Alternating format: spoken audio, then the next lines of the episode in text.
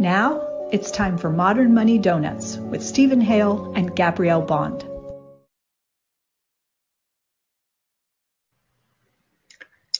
Hello, everyone, and welcome back to Modern Money Donuts. Uh, my name's Steven Hail. I'm uh, adjunct associate professor at Torrens University here in South Australia, and I'm here with uh, my colleague Gabrielle Bond and another guest who Gabrielle's going to introduce.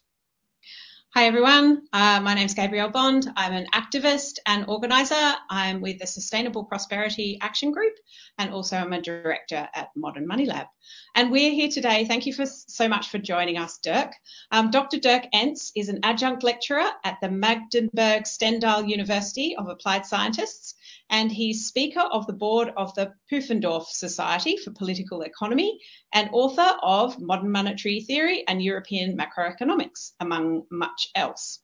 Um, Dirk's been very kind, kind to allow us to list him as an adjunct lecturer at Modern Money Lab as well. And the plan is for Dirk to write and teach a subject on our new Torrens University graduate program next year. Yeah, Thanks thank very you. much for coming along.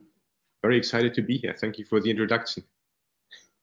So, first question for you. Um, the USA and Australia are monetary unions of states, as is the Eurozone, but they don't work in the same way. Um, how do they differ and why does this matter? Well, I think the main difference between Australia and the Eurozone is that Australia has a federal government, whereas in the Eurozone we, we only have the European Commission, which is the European Union body and not specific to the Eurozone. So we have a central bank in many countries, um, but we have no federal government that, for example, like in, in uh, Australia, could spend as much money as, as it wants to. I mean, maybe there are fiscal rules, um, um, but technically, at least, uh, the federal government in Australia can spend as much money as it wants to, and and we don't have. So that is mm. the biggest difference, I would say. Um, so at least in in practice, um, we have these kind of rules, the deficit rules. So the national governments of the eurozone they they also can spend money via their national central banks. So whereas you have the Australian central bank, we have the European central bank, and then we have 90 national central banks, and all of them together form our central bank. It's a little bit complicated. Yeah. Much more complicated. Yeah. Yeah, mm. yeah it's, it's called the euro system. This, and that means that the national governments um, they they pay their bills by using their own national central banks, but if they spend more than 3% more than they take back in taxes, um, then the European Commission can at least theoretically punish them for, for what we call an excessive deficit. And these rules were at the start of the European Union or the, Europe, the Eurozone, they, these rules were enforced. Um, but mm. in 2019, so before the pandemic, we had 10 countries which were uh, in excessive deficits, meaning public deficits. Mm. And only one of them was punished. So only Romania was punished in 2019 for an excessive deficit. So we, we have changed the rules a little bit already um, by not enforcing them even before the pandemic. And then, of course, it's more or less very similar that um, that the Australian government is more or less like the German government or the Greek government even so so they can spend whatever they want um, and there's there's political rules that might be binding or might not be binding, but it's mm-hmm. not so far from Australia then. So the yeah, essential difference really is that um, Australia is one government with one central bank, uh, which is the case for um, really most countries around the world across monetary history and outside the eurozone, most countries around the world uh, today. And uh, if our federal government passes a budget through our parliament, then it's able to fund its spending. We have a slightly different system to the US and Canada and other other countries in terms of ensuring that the dollars are always available for the federal government to spend. But all of those countries uh, have uh, some kind of system to ensure that once there is political authorization for spending to go ahead, then the, the funds are, are, are always available. Whereas in the in the eurozone, it's it's different. It's especially mm. different if you're one of the smaller economies and post GFC, one of the southern European economies where you don't have the unquestioned backing of a central bank to ensure that you can always um, fund fund your spending. That that's basically what I took from from your explanation there, Dirk. Yeah, but it's it's politically complicated. Okay, yeah. so the, the eurozone was planned in a way that we said the financial market should punish the national governments. So the, mm. those governments which overspend, having high deficits, should be punished through higher interest rates. Mm. In the eurozone, we discovered the hard way that if the central bank does not buy up government bonds and supports the national governments, then of course something can happen like what happened to Greece in 2014, that the Greek government ran out of money it could not yeah. sell any more government bonds, and that meant that the central bank was unwilling to pay its bills mm-hmm. because that is it's how it connects. So, in in a way, the eurozone setup is, is more MMT-like than than anywhere else, I think. So, if the mm German government spends, for example, the Bundesbank, our central bank here in Germany, they just pay the bills of the government, and then mm the account of the government is in negative territory, and they have to fill it fill it up with tax mm. revenues and also with bond issuance revenues.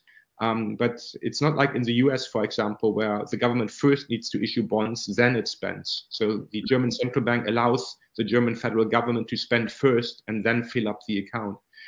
Um, so everything, um, mat- everything that, or any, no, wait a sec. Um, the only thing that matters, let me put it like this, is whether you find a buyer for your government bonds. Mm, okay. ECB, through its purchases of government bonds, can make sure that all the banks who are buying the government bonds from, from the national countries, um, that they can always expect to have a buyer of last resort. So if the ECB says, yes, we have lots of government bonds, um, then there's no question about solvency and liquidity of national governments, including Greece. Um, mm. But if they don't do this, like they did in, in the euro crisis, then of course mm. the Greek government can actually run out of money. And in terms of, of the legal system, the monetary system, of, of course, is based on laws. So what does the ECB say? The ECB says, well, um, the, the, spreads, so the, interest, the, the bond price differences, which uh, we have between those national bonds, like German government bonds, Greek government bonds, they have different bond prices because investors expect maybe that some countries are not doing very well in terms of, of I don't know, efficient government spending, whatever the mm. investors think about. Um, yeah. So the ECB says there are certain spreads and they reflect macroeconomic differences in those countries. Um, but if, if, the spreads get, get out of hand, then we are there to ensure that they, they come back to normal more or less.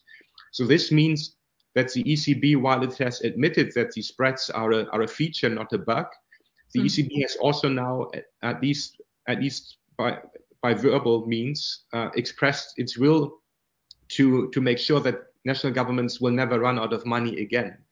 But of course, it's not very reliable. Okay, so if you're a small country like Greece, I mean, in the pandemic, of course, the Greek government debt to GDP ratio it topped 200%. Okay, mm. so there was a huge public debt, and nothing happened because the ECB was supportive. Um, right. And the ECB can support because it it can take its own decisions. It's not a it, it's not a government-run body. So the the German chancellor, for example, has no power to intervene.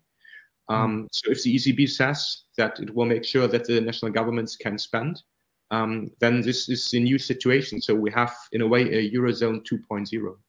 Wow. Yeah. So, That's pretty much our second question. But yeah, go ahead, Steven. Well, it, it does. I've just uh, again to, um, just from from memory, what Dirk is reminding me of there is that um, uh, as the eurozone was originally set up, there was no guarantee that the European Central Bank would support any government initially. Uh, they they uh, certainly are not supposed to lend to governments, but also uh, it, it, was uh, extremely limited the conditions under which they were to buy government bonds in the second-hand market uh, as well. Um, that changed after the global financial crisis because had it not changed, the whole eurozone uh, would have would have crashed.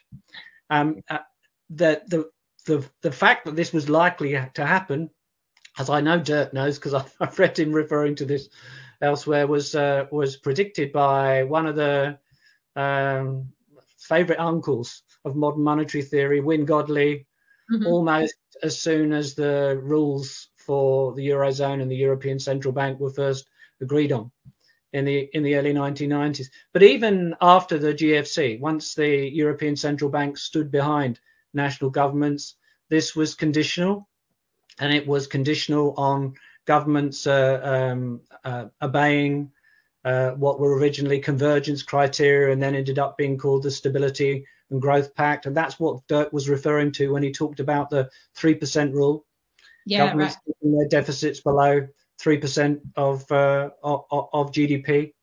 Uh, and um, that meant that governments of countries like Greece, but not just Greece, the other southern European countries as well, had some default risk associated with their bonds without the guaranteed backing of a central bank. So, unlike the US or Australia, even though they were borrowing in the currency they used, what you might mm. regard as their national currency, Spain, Portugal, uh, Ireland, Italy, but especially Greece, um, were seen as being at risk mm. of not paying back their debt, not paying interest, and not repaying what they borrowed from bondholders.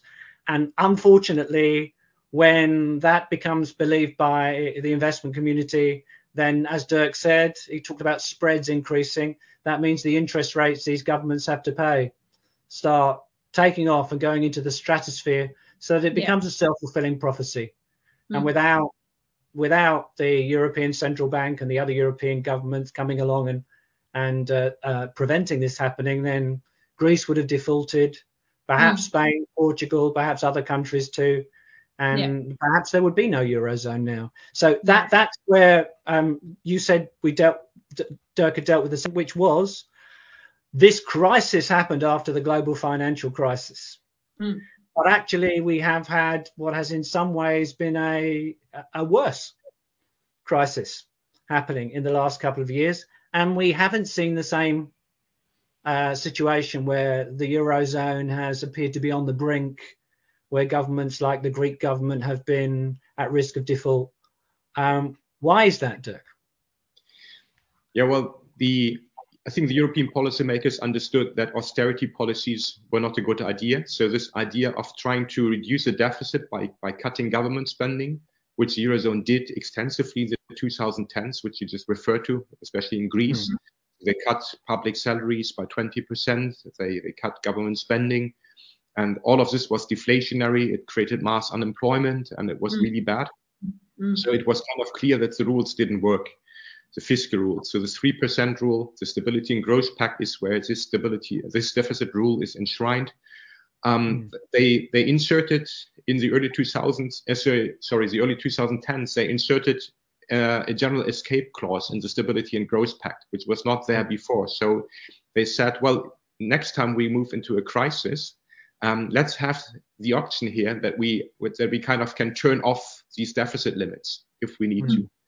Okay, so of course, it was it was a bad time in the 2010s to to live in Spain, Portugal, and Greece because the troika, which was the ECB, the European Commission, and the IMF, they went into those countries and said, look, if you want to have some money, you need to reform. And of mm. course, there was a neoliberal reforms that they that they did.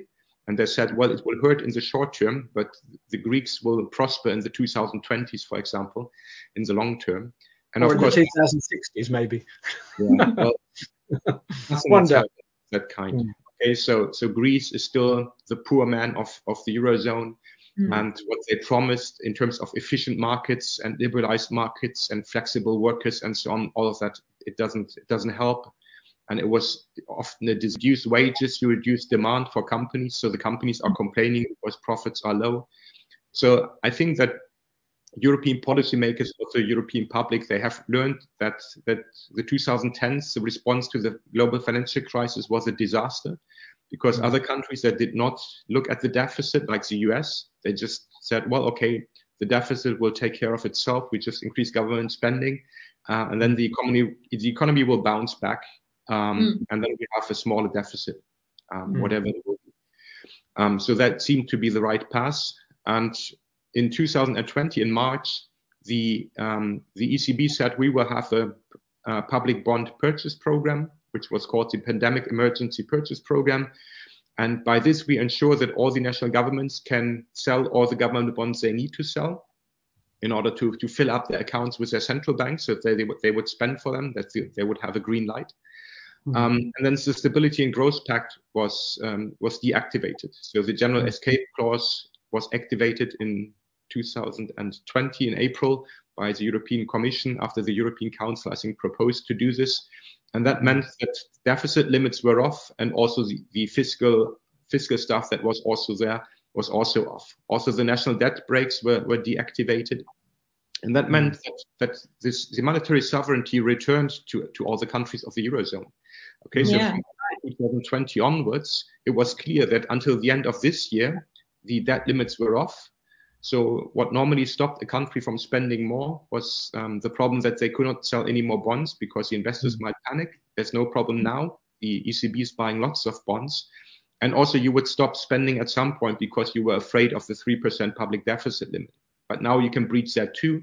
So there's nothing that stops the Eurozone governments to do this. And, and guess what happened? Um, the unemployment rate is at, a, at an historical low right now. Mm-hmm. Okay, so it was never below 7% for, for about 20 years that we have the euro now. It was never mm-hmm. below 7%, which is a very high unemployment rate. And now it's 6 point something. Okay, so turning off fiscal deficit limits le- leads us towards full employment. And of course, uh, it, it, had to happen. That's what held us back. Um, so I think that policymakers have now understood quite clearly uh, that the deficit limits are harmful for the European economy. Mm. Um, and I given that we have the war, true, yes. yeah. yeah. and we now have the war in Ukraine, so there will probably um, also uh, say for next year that the Stability and Growth Pact will be deactivated. Mm-hmm. So this mm. has become a new normal that the monetary sovereignty is back with, with those nation states, which, which of course is not something that we planned for. That's not mm-hmm. how the euro was designed. But that's that is right now the only possible way the euro can work. So I remember Fadhel uh, Kaboub was talking in one lecture about uh, countries being on a spectrum of monetary sovereignty. And so, do you think that in general, uh, most countries are moving towards more monetary sovereignty? Well, I mean, in the Eurozone, the way that we have designed those institutions, um, we are moving from very little monetary sovereignty now. I mean, right now and, and since March, no, since April 2020, we have full monetary sovereignty. Okay, there's mm. nothing, really okay. nothing that would stop the national governments. Yeah. Of course, you can turn on monetary sovereignty, uh, you can turn off monetary sovereignty when you reintroduce the Stability and Growth Pact. But yeah. there's already now um, a debate about how to reform the fiscal rules of the Eurozone. It was mm. to be decided this year, but because of the war in Ukraine, it will be decided next year, mm. I guess. Um, yeah. So, so there is talk, and on this kind of spectrum, we're definitely moving towards more monetary sovereignty. But of course, it's also a political question. So there's lots of people who want to have a United States of Europe. So yeah. they are saying, well, the European Commission should be allowed to go into debt to issue also their currency by having the ECB pay their bills. Mm. So we had something which we called Next Generation EU, um, mm-hmm. which was, I think, roughly a couple of hundred billion euros extra, partly mm-hmm. in loans to national governments, but partly also as as a gift, more or less. Um, so this would allow then the the uh, the European or the European Union to become more like Australia, like like a proper European nation state, if you want, with, with federal yeah. institutions and all of this. So in the background, we have this political question: What do we want to do with Europe? Yeah. And the yeah. solution right now is to give monetary sovereignty back to the nation states because we cannot have a federal government in, in Brussels uh, that quickly. We mm. would have to reform a lot of institutions to get there. Mm. Um, but yeah, all of this is in flux, and it's it's in the end the political it's a political sit- situation that we have here, and mm. the economic situation often adjusts to what is politically possible, which is why the eurozone and its institutional framework is so disappointing in a way. Yeah. It's easy to yeah. criticize it, and it's easy to see the flaws, um, but you need political majorities um, to move ahead and, and to change it. Well, I think we dodged a bullet in France with um, Marine Le Pen missing out on the presidency, which is um, a yeah. good thing. Yeah, and that's exactly the point that, that I try to stress. It's the high unemployment rates which are killing the, the European politics. Okay, so mm-hmm. because we have some kind of vacuum. I mean, if, if you're unemployed in Australia and, and you want to vote, we will increase employment and we make sure that people want to work and can work will find a job. Let's have mm-hmm. a job guarantee, for instance. Yep. We can't have that in Europe because on the national level, the, the parties will say, sorry, we cannot increase government spending because of the deficit limits. So mm. our hands are, are, tied behind our backs. We can't yeah. do anything. I mean, we can we can pretend that we will, but it's, it's clearly that yeah. clearly not possible. And Brussels will say, so during the European elections, was it the the whole budget of the European Commission is roughly 1% of European GDP. Mm. They will say we can't do anything because we are not allowed to deficit spend. Okay, mm. so hmm. technically we get tax revenues and that's our budget. Yes, so if yeah. you're unemployed and angry in Europe, what do you do politically? Um, and that's why the yeah, that's why the yeah the far right has that political angel has has has I mean the, the, the, far right monopolized kind of these frustrated people mm. and and their anger, and, yeah. and that's, that's a bad thing. It's a very complicated set of uh, questions. Uh, that that one, isn't it? Um, how uh, it's very difficult to see uh, at least some of the member countries of the eurozone ever opting for a, a genu- genuinely federal government, but uh, it's mm. difficult to know what to do. Mm. Yeah, if, we are kind of stuck. In terms, I, I, I, like this metaphor that in, in, in, the eurozone, we started riding our horse into a river, and then we were in the middle. We kind of noticed that the river is too deep. so now, what do we do? Do we turn back and say, let's go back to national currencies? Mm. Or do we try to teach the horse to swim mm. and say, okay, yeah. I mean, there's a lot of uncertainty, but let's try to go ahead. And of course, I mean, these kind of questions, like like whether to have a federal European nation state or not. I mean, I, I would like to think as a democratic citizen um, or as a citizen in a democracy, I would like to say, let's have a public debate and, and mm. fix it by public debate. But, mm. but historically, this is now not how it's done. Yeah. Um, it's, it's backroom politics. It takes and, time too. Like the changes that we need, um, we we almost we don't have time to kind of talk to everybody in order to act on climate change.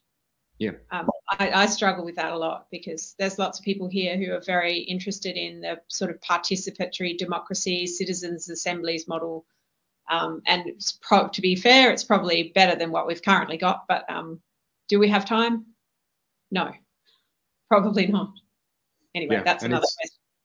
It's it's then that you start acting in terms of emergency laws. So mm. so you have a crisis like mm. the pandemic. You have a crisis like the Ukraine war, and mm. then you just say, okay, I react to the crisis. Um, and it's a bit a little bit like like the book uh, the shock therapy.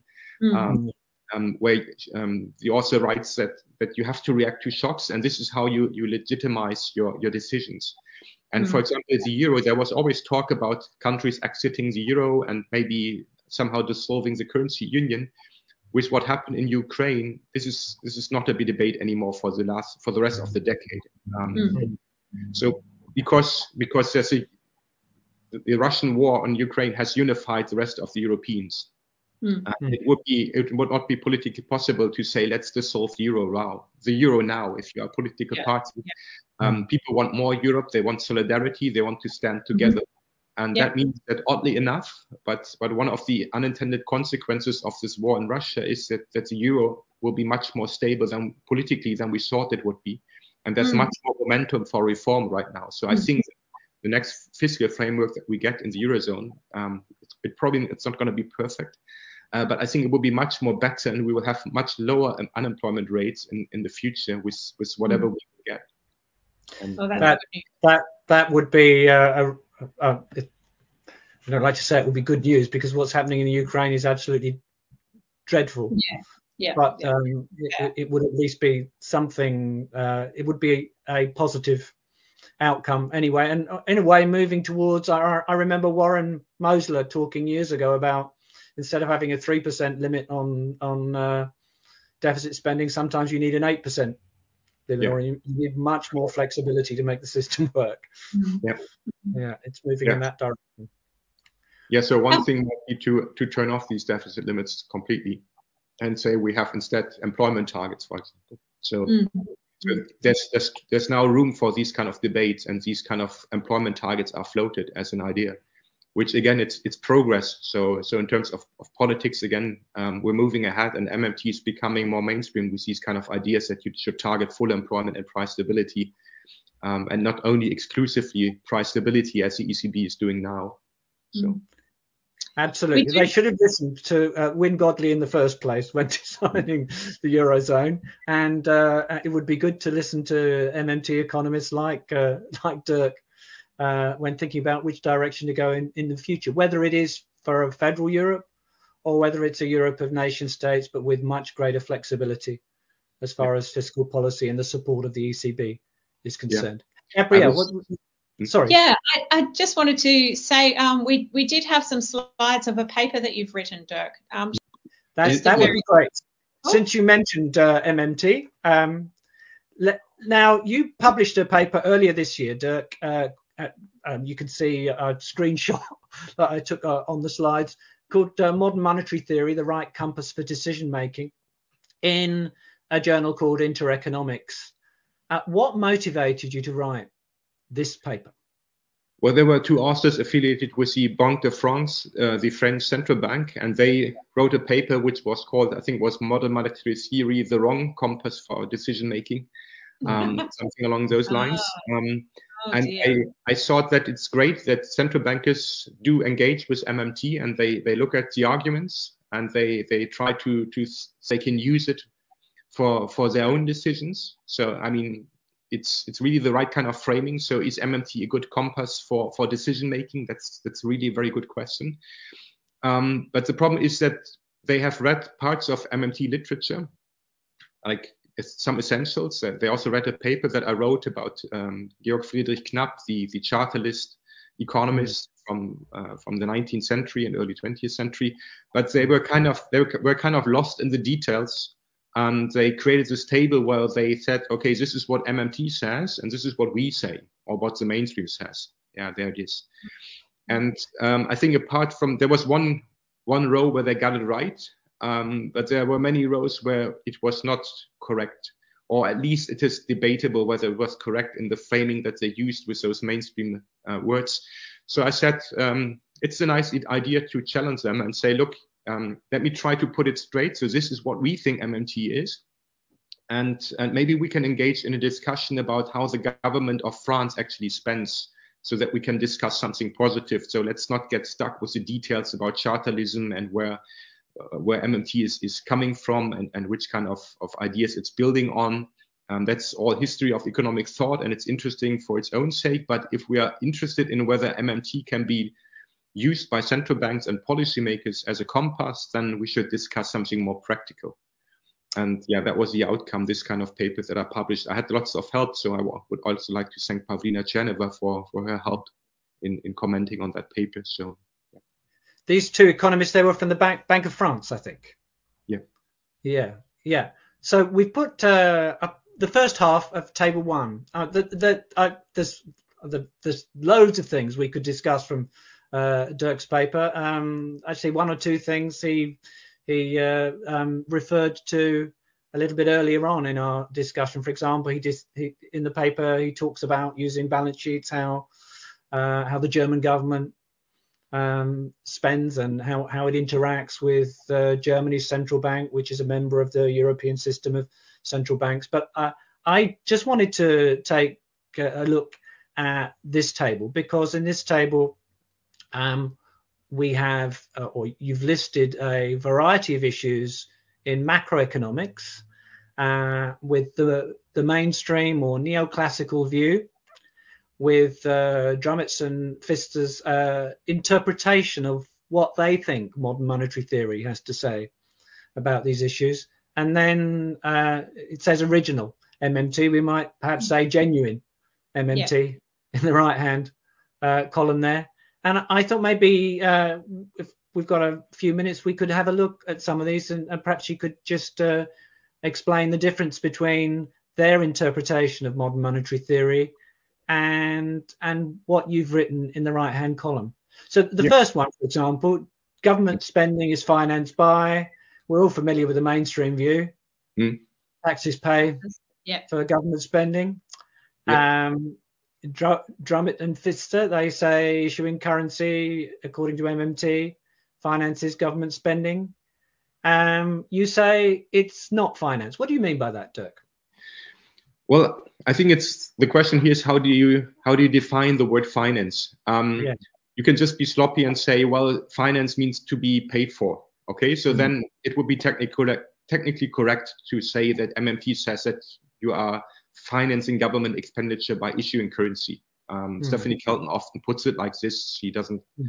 Um, at least in Germany, the word finance is very specific. That means you have to have some kind of income before you you spend some kind of, of money. Okay, yeah. so that means you, you need money in order to spend money. And then, of course, MMT says that the central bank, which is making the payments for the government, it's a currency issuer. Mm-hmm. And as currency issuer, you can only spend, but you cannot finance. Okay, there's no there's no technical possibility to to finance. Um, if you go back to Virginia, for example, in the in the 18th century, they had their own paper currency. Okay, mm-hmm. so it was not able for them to to finance that. They didn't they didn't need tax revenues, which, is the mainstream view, and they, they even could not use tax revenues for financing. Okay, so yeah. It, yeah. whether you are using new paper currency or you kind of recycle paper currency. It's a question of, of sustainable resource use, but not, it's not a question about whether you are able to spend or not. Okay, yes. so that's why I said in the MMT view, the currency issuer does not does not finance at all. It just spends. So the, the central bank, it, now we are talking about modern Germany. So if the German federal government spends, the German central bank will mark up the account of the receiving bank using its computer system um, those numbers are not coming from anywhere. So if you if you are using finance in that kind of, of sense with this kind of definition, um, you would not believe that the government can finance anything at all. Hmm. Yeah. So very very interesting. I, I, I sometimes I get rather sloppily say that it's financed when you pass a, a, a spending bill through Parliament. But uh, that's hmm. just, I guess. Um, uh, Could be just a language thing, right? Yeah. That's, the interesting thing is, is, to have these discussions. I think people understand much better.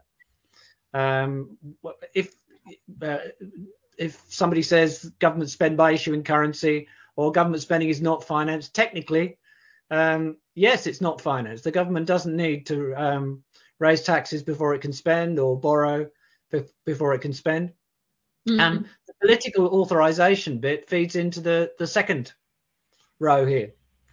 Public debt sustainability uh, can be an issue. Uh, investors can go on bond strike. Governments can't raise money. They can't finance their spending. That's the mainstream view, or at least I don't know whether um, they write these things down anymore. But it's not that many years before that's the that was the since that was the typical thing which uh, mainstream economists wrote about the risk in their view of uh, of the national debt increasing over time. Um, Drumetz and Pfister, it cannot be an issue. You say, uh, and again, I think this is the right way of putting it, but uh, better you explain it than me. It's a political issue if debt is in your own currency. Yeah. What, what does that so, mean? I mean, if I think Drumetz and Pfister probably read um, American MMT articles and books, and mm-hmm. um, there, of course, Randy Wray, for example, often says this that the government cannot run out of, of money, so public debt sustainability is not an issue. But if if he would if you read would read his his stuff about the eurozone, there of course he would say, well, in the eurozone it depends. But we kind of normally think that it's one country, one currency, and all the central banks are supporting the governments also because the government can change the laws, so they can force by changing the law, can force the central bank to support the government and make sure that the government can spend. So in the eurozone, you can clearly see it's a political issue Okay, mm-hmm. so um, it's it's really odd that you have uh, 19 countries which which share a currency. Um, let me also point out that we also have a country which has two currencies, which is China. They mm-hmm. have the renminbi and also the Hong Kong dollar. So so there's mm-hmm. also this kind of arrangement. Mm-hmm. Um, but I would rather say that it's still national currencies. So I would still say that Germany is issuing its own currency. It's called the euro and other currencies or other countries can also issue this currency. Okay, but every euro that is that is spent by the German government is created by the German central bank. So it's not that the German federal government is spending a currency it does not it does not have, for example, it cannot create. So the mm-hmm. Bundesbank can create as many euros as it wants to, as it is allowed to legally. Uh, mm-hmm. Christine Lagarde, the, the ECB president, um, she said in November 2020 that the ECB and the national central banks, as the sole issuers of euro, can create any uh, amount of liquidity needed. Okay, so we have that on record. Um, so it's only a political issue. So maybe the Bundesbank at one point will say, look, we would like we can still create money, but we cannot pay the bills for the German federal government because their account is negative and mm. they're not able to bring it back to zero because mm. they cannot sell government bonds and tax revenues are not enough to, to bring it back to zero. And if, if that is the case, then you have a red light at the central bank. So they cannot mark up the account of banks um, if the government of Germany tells them to do that. Mm. Uh, that means it's a political issue and it's the, the monetary constitution in a way that, that, that, that fixes this. Um, but in this case, the ECB is able to, to fix this issue because they can create these kind of bond purchase programs on the secondary market and thus ensure that, that you will always find a buyer for German government bonds or Greek government bonds. And it's, it's nevertheless, it's a political decision made by the ECB board. Um, and it's kind of strange because it's it's not a democratic institution, but but they have all the power regarding this question in the eurozone. That think, that, that go on, Gabby. Uh, I was just going to ask, do you think um, the kind of average person in the street would actually understand this, or is it uh, are they still sort of um, uh, operating under the the deficit myth? Let me think about this for a while. No, they don't understand. Okay, so yeah. so they are still uh, more the whole debate is still framed um, in terms of of this mainstream idea. Mm. Um, but I just um, I just published a new book in German. Um, it was published with uh, Springer in February, and I, it has more than three and a half thousand downloads inside the first roughly two months. Um, Any so, chance for a translation, Dirk, for those of us that don't speak German? yeah, I, I hope that Springer will, will do it. They have the English yeah. translation rights. Um, I okay. hope that if I sell, maybe if I sell 10,000 copies this year uh, in German, maybe they're willing to to translate it. Um, I have other language rights, so for those who speak other non-English languages, um, maybe there's hope that the translation will be coming out soon. Okay, that's great. I was just I've just gone on to the third slide because we're not going to keep Dirk all night. Um, no. Uh, actually, the, the, some of what we've just been talking about uh, is related to um, the other issues which he covers in this table, which yeah. are um, he brilliantly covers in the article. This is one of my fav- fav- favorite uh, MMT papers in recent years, which is which is why I wanted to highlight it now. Um, people can see the link um, at least the address of the link, which is on the screen at the moment, or you really you can just uh, uh, do a, a, Google search for Dirk Ehnts' name and modern monetary theory, the right compass for decision making, and you'll find this paper. I strongly advise you to to read it. It's fascinating, and Dirk's discussion of Table One, the contents of Table mm. One, as much as uh, uh, the, the, the remaining content of the paper is an education in itself. But yes. I, I, think we'll leave the discussion there, or we'll keep Dirk okay. all day, and we'll keep us yes. all night. This is a- absolutely fascinating, though, uh, and I'd just like to thank Dirk for his work. Uh, you you are, uh, I often think, ploughing a, a, lonely furrow. Dirk, you're the leading um, European modern monetary theory economist. Um, Right. As far as Germany is concerned, it sometimes seems to me like you're the only um, modern monetary theory economist, or do I have the wrong impression? No, I, have had one student, Maurice Höfgen, who also published a book in German about modern monetary theory, and he, oh, he yes, worked yes. as a research assistant in the German parliament. Um, so we are also getting this stuff into politics through him, and he has a very successful blog uh, and, and oh, podcast like you do. Um. So yeah, I'm I'm very happy to be on the show. So thanks for. for well, you to get a lot more famous, uh, Dirk, and we we need him to get a lot more famous as well because uh, that's why most people don't understand these issues. Gabrielle, there are mm-hmm. Ten thousand of them for every one of us. Yeah, yeah. It seems sometimes it. when it comes to the conversation, and we get drowned yeah. out.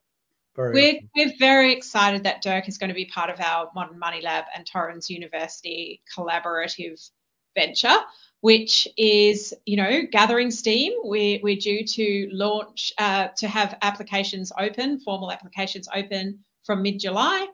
And we will be launching our two foundation topics in September, which uh, Steven and our friend Phil Lawn are working on as we speak.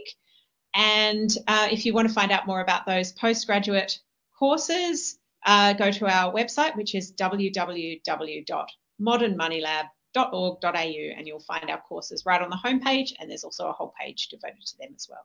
And next week, we are going to talk to someone we've been promising people we'd be talking to for weeks now, but finally, uh, um, I, I think this is flying down, who is actually the, the chair of Modern Money Lab and mm-hmm. one of the most prominent fund managers in in Australia uh, Con Michalakis. So it would be great to talk to to Con. Yeah. Um, but I Terrific. think it only it only remains for us to thank Dirk again very much for talking to us. It's been fascinating, Dirk. Thanks so much for talking to us today. And uh, to say Joe Firestone is on after us, yeah. as usual. And we'll see everybody next week. Yeah. Oh, Thanks. hang on. We, we, we, we should, uh, I think there's something else we should do before we finish. Dirk, is there anything uh, that you would like to bring to people's attention that you're working on later this year yourself? Um, well, I mean, I will be part of the Levy Institute summer seminar this year. Um, oh yes, that is a yes. great event. Um, I, saw, I, I, saw, your name on that today because a, a, friend and colleague of ours is applying to attend. Yeah. Well, uh, and yeah. I should say that where I first met Dirk was uh, it was the Hyman Minsky summer seminar. Oh yes, in, in those days in 2012, in the very same place, the Levy Institute at Bard College, yeah. beautiful Annandale on Hudson. Anyone who ever gets the chance to go and visit, uh, they should do. I think you're presenting uh, um, uh, uh over the net. Are you, or are you actually going? No, I will be there in person. Oh wow, oh, that's absolutely marvelous. Yeah, um, I'm excited to go.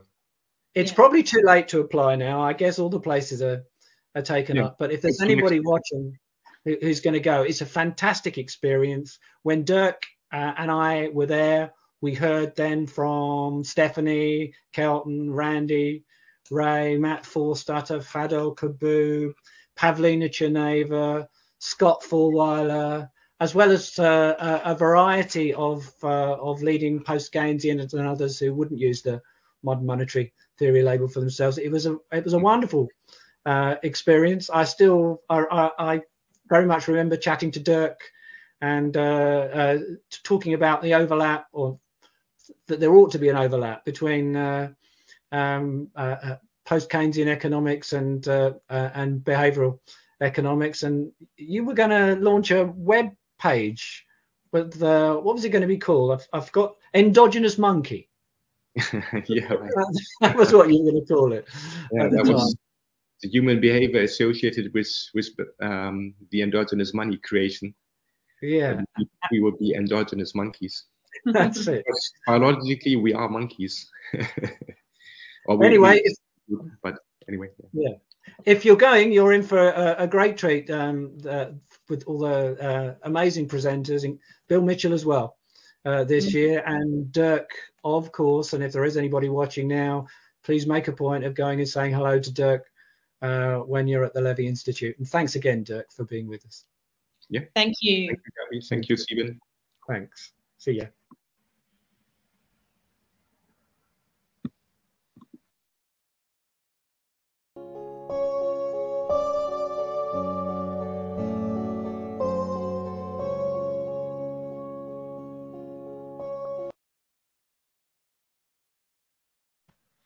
Thanks again. All right. Yeah. And um,